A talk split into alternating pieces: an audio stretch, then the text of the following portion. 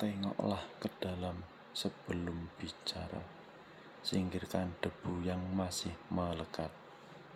Singkirkan debu yang masih melekat. Anugerah dan bencana adalah kehendaknya. Kita mesti tabah menjalani. Hanya cambuk kecil agar kita sadar adalah Dia di atas segalanya.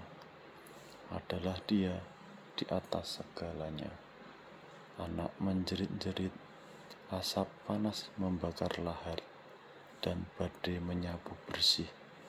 Ini bukan hukuman, hanya satu isyarat bahwa kita meski banyak berbenah.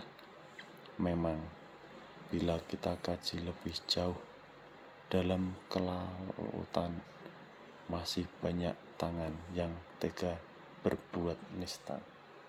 Tuhan pasti telah memperhitungkan amal dan dosa yang kita perbuat.